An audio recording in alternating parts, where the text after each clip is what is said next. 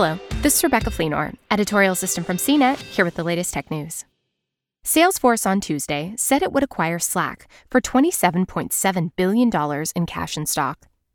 The messaging platform will be deeply integrated into every Salesforce cloud, the companies wrote in a statement.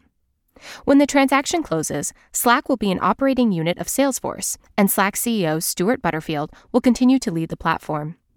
Salesforce CEO Marc Benioff said in a statement Stewart and his team have built one of the most beloved platforms in enterprise software history, with an incredible ecosystem around it. Together, Salesforce and Slack will shape the future of enterprise software and transform the way everyone works in the all digital, work from anywhere world. The acquisition comes amid a jump in remote work due to the coronavirus pandemic.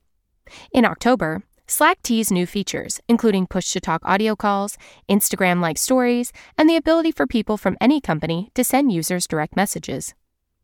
The company said, Salesforce and Slack will give companies a single source of truth for their business and a unified platform for connecting employees, customers, and partners with each other and the apps they use every day, all within their existing workflows. The transaction is expected to close in the second quarter of Salesforce's fiscal year 2022, pending approval by Slack stockholders, regulatory approvals, and other closing conditions. Following reports of a possible acquisition last week, shares of Slack rose nearly 30%. For more of the latest tech news, visit cnet.com.